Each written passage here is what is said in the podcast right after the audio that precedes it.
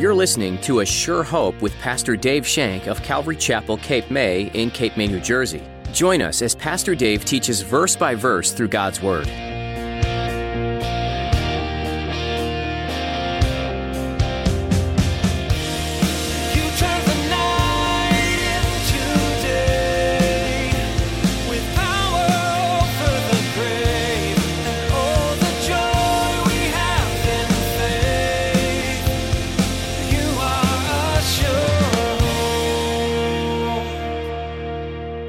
God is looking for people, men and women, whose heart is loyal to Him so He can show Himself strong on their behalf.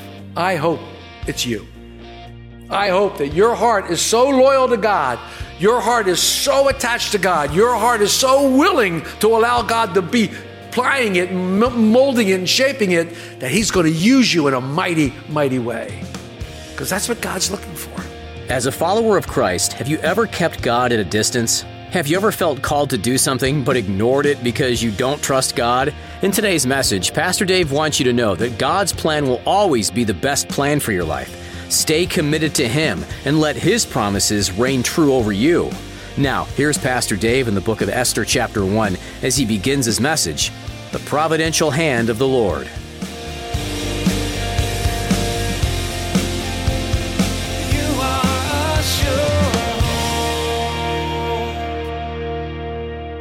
Open to Esther chapter 1.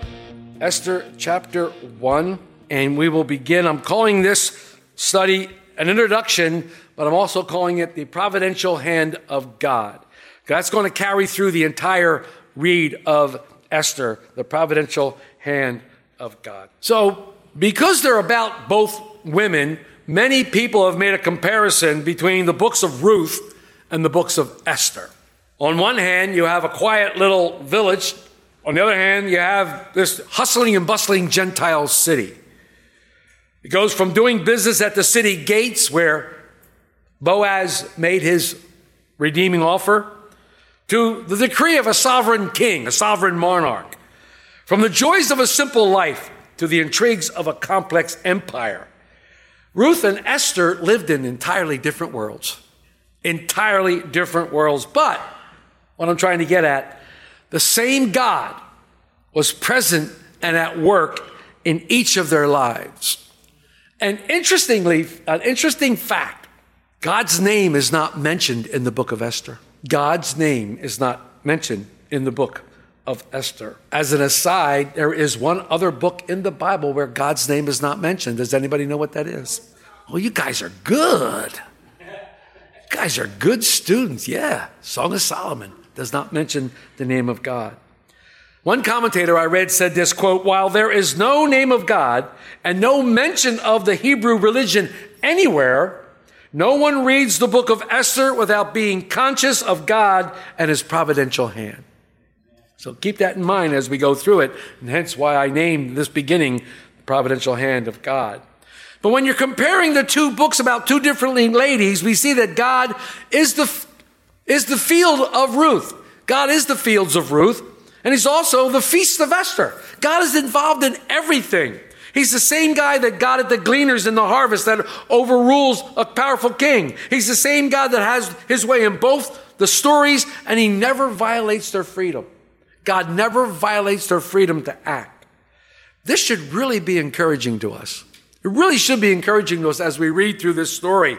No matter where you live, no matter what your background is, no matter where you work, no matter who you are, male or female, etc., God is always in your midst and He is always at work on behalf of His people.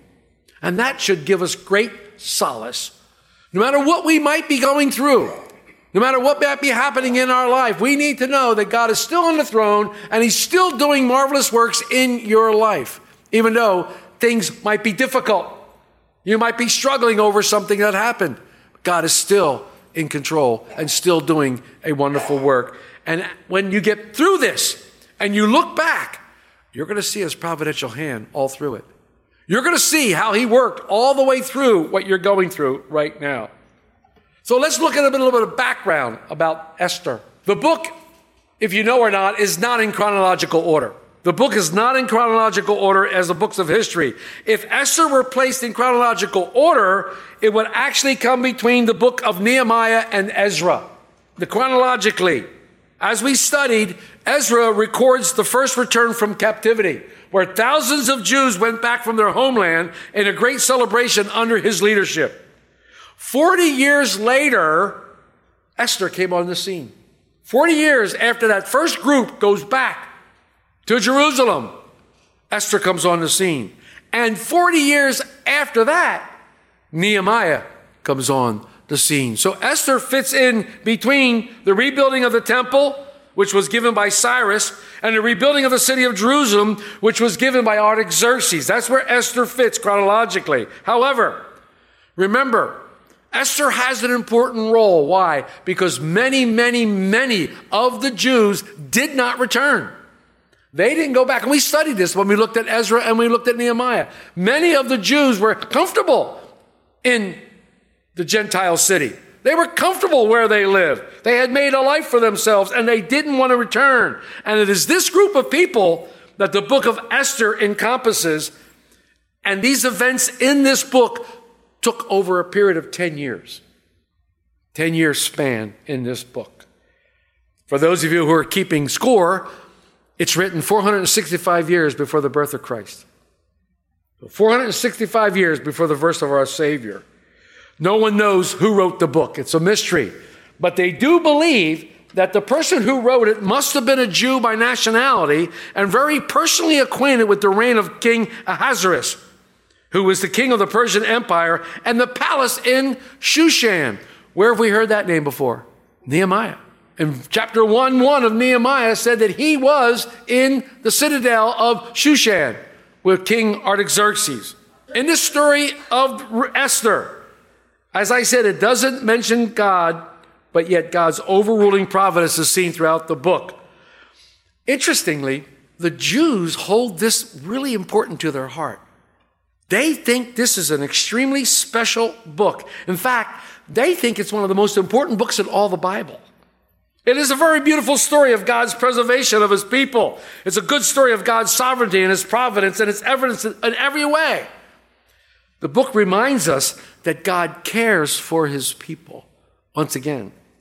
And he will fulfill the promise that he made to Abraham in Genesis 12, 1 to 3. I'm going to read that for you because I think it's important that we look at this promise that God made to Abraham in chapter 12 of Genesis in verses 1 and through 3. Now the Lord said to Abram, Get out of your country, from your family, and from your father's house to a land that I will show you. I will make you a great nation. I will bless you and make your name great, and you shall be a blessing. I will bless those who bless you, and will curse him who curses you. And in you, all the families of the earth will be blessed. That's us, folks. All the families of the earth will be blessed through Abraham because Jesus Christ came by Abraham. So all the families are blessed and we're blessed. There's a powerful message in this book. Esther is really committed to the Lord and she allows him to guide and lead her to accomplish great things among her people. Her people are in trouble. Her people are in great danger. And because she's queen, she steps in and basically saves the Jewish race. She basically saves them from total destruction. God can and God will use anyone to accomplish his purpose. Remember that. And he's looking for people today to stand in the gap. He's looking for people to be on the front lines of ministry to share his love one to another. And I always go to my favorite verse. You've heard me say it many, many times. and You're going to get tired of me saying it, but that's okay. In Second Chronicles 16, in verse 9, 9a, it says, For the eyes of the Lord run to and fro throughout the whole earth to show himself strong on behalf of those whose heart is loyal to him. God is looking for people, men and women, whose heart is loyal to him so he can show himself strong on their behalf. I hope it's you. I hope that your heart is so loyal to God, your heart is so attached to God, your heart is so willing to allow God to be plying it, molding it, and shaping it, that He's going to use you in a mighty, mighty way. Because that's what God's looking for. Now, I've said this before all revivals that have happened started with one heart. Started with one heart. So let's begin, shall we? We're going to read 1 through 9 in chapter 1. Now it came to pass in the days of Ahasuerus, this was Ahasuerus who reigned over 127 provinces from India to Ethiopia.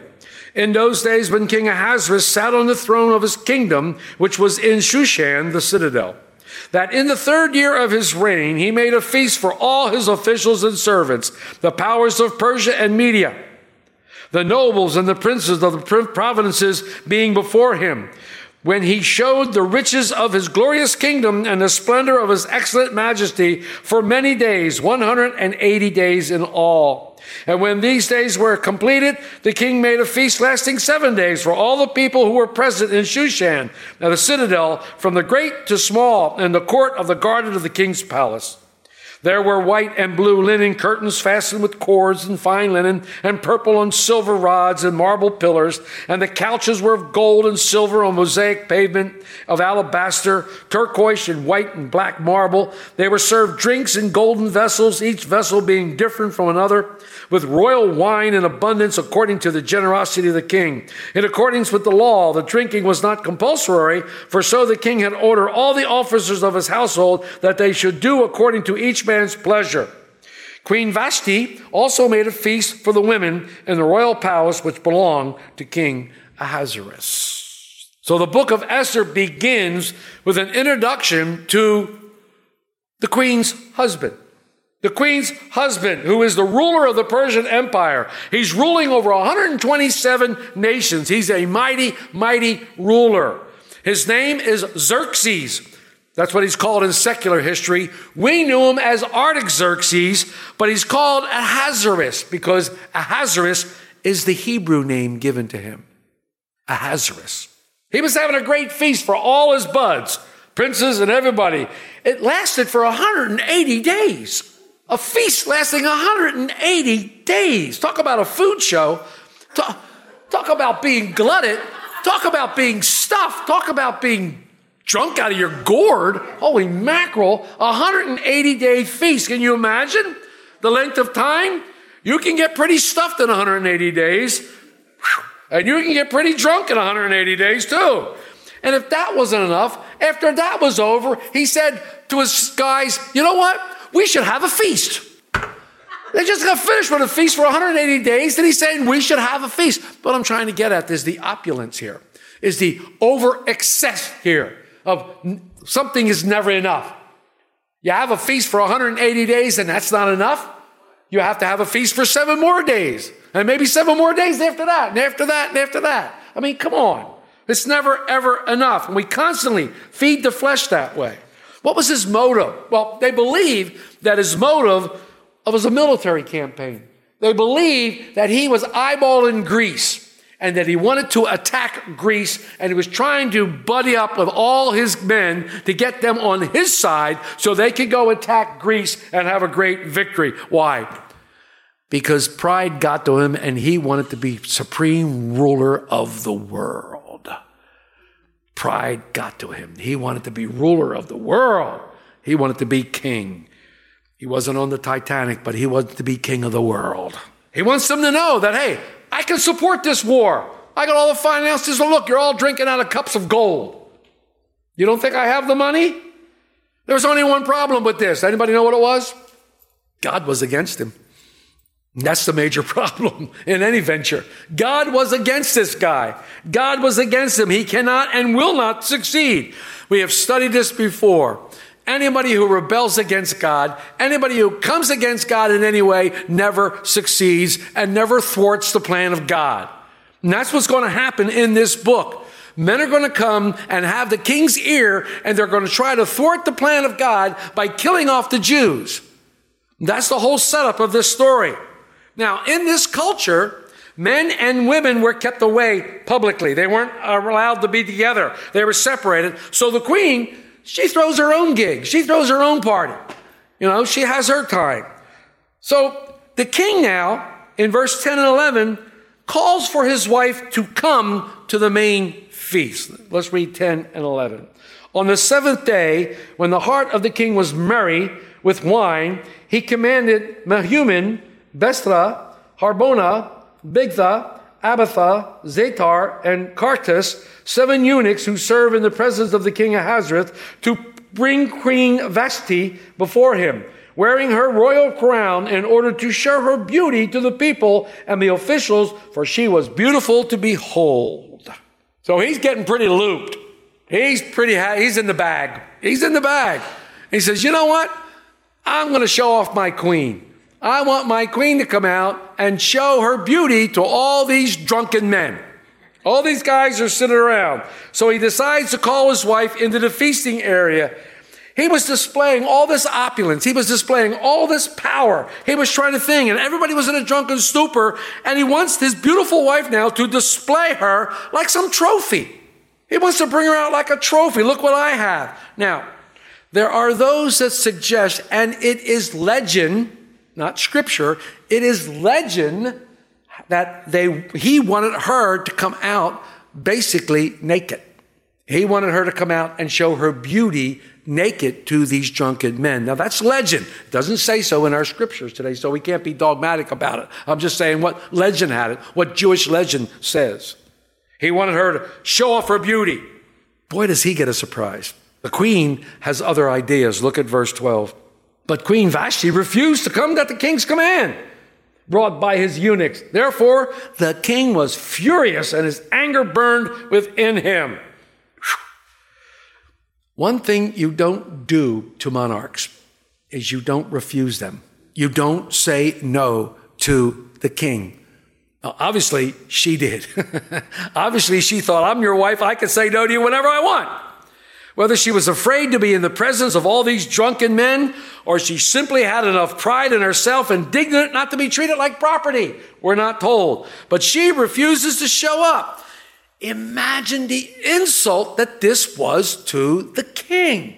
He's got all these people in front of him. They're all bagged, they're all half hit, and they're all wandering around. And he says, My wife's coming. Wait do you see her? How, what a beauty. Wait do you see her? And she doesn't show up, and the people come and tell her, She ain't coming.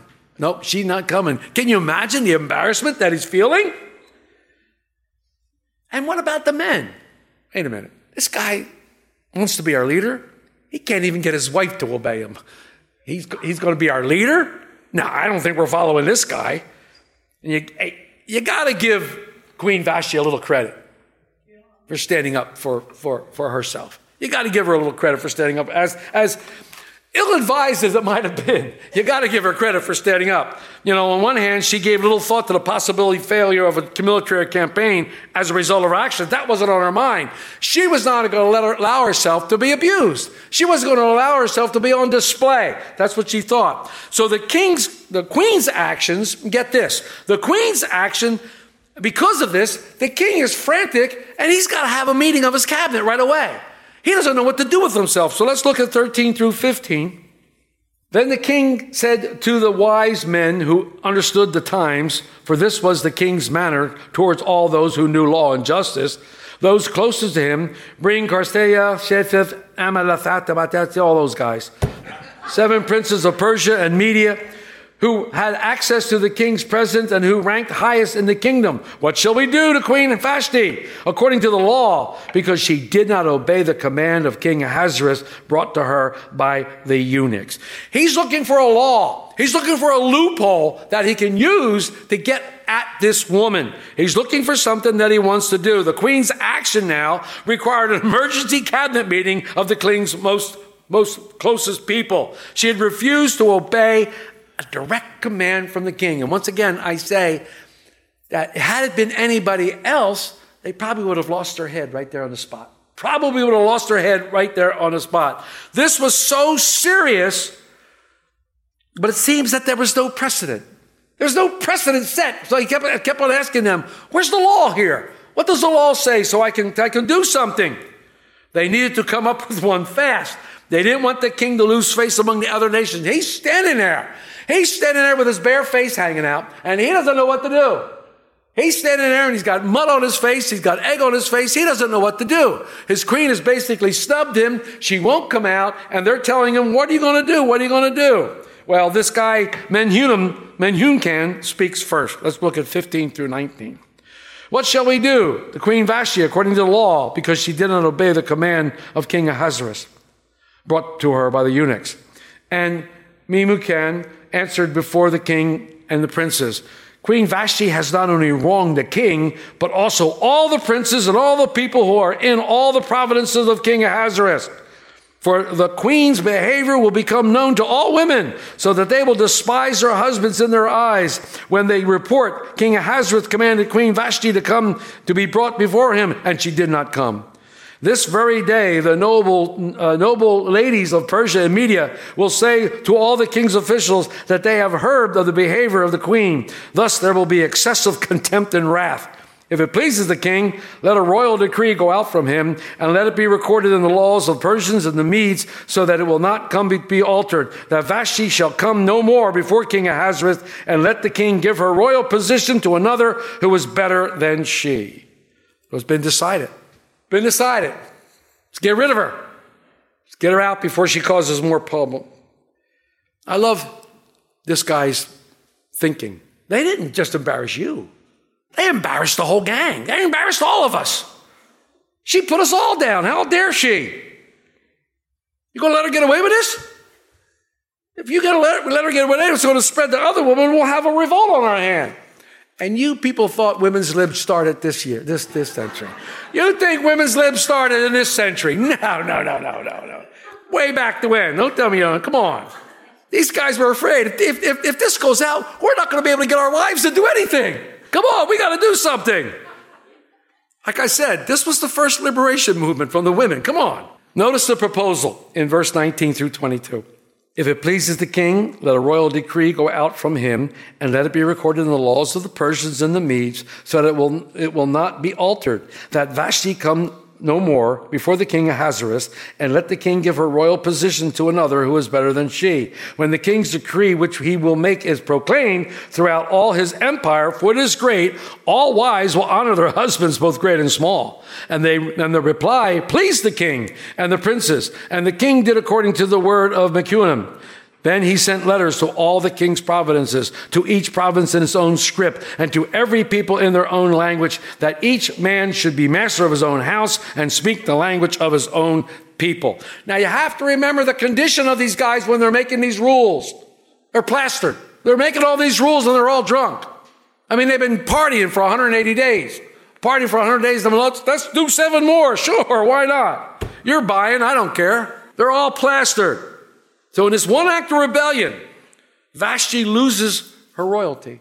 She loses being queen. She was queen no more and never allowed to come into the presence of the king again. And I'm sure that ladies all over the kingdom praise her for strength and courage. But she paid a heavy price. And like I said, and had she been anyone else other than the queen, she would have lost her life. You are a In the book of Esther, the stage is set for a grand story of redemption and bravery. The picture looks bleak, and then it looks even worse, until God flips the story on its head and we begin to see picture by picture how God has redeemed every moment that came before. Our God is a redeeming God. Nothing in your life has gone to waste. No situation has been so bleak that God can't turn it on its head and make it new. In the case of Esther, Haman set out to destroy the Jews, but when God intervened, the Jews were given honor and riches by the people around them. Haman built a gallows for Mordecai, but then was hung on them himself. No matter what the enemy sets up against you, to trip you or to take you down, God will turn it around for your good. So if you're in the middle of the valley, do not fear. God is still with you. He's just waiting for the right moment to flip the story around. You've been listening to A Sure Hope with Pastor Dave Shank. Pastor Dave has been making his way through the book of Esther in this incredible series. If you'd like to hear more from Pastor Dave, head on over to our website, ASureHopeRadio.com. There, you'll find archived messages on many different topics and books of the Bible. Once again, that website was ASureHopeRadio.com, and you don't have to miss a single message. Follow the links to more live teachings on Facebook and YouTube. Thanks for being here today. We've come to the end of our time together, but we'll be back next time, and we hope you will too. Pastor Dave has more to share on A Sure Hope.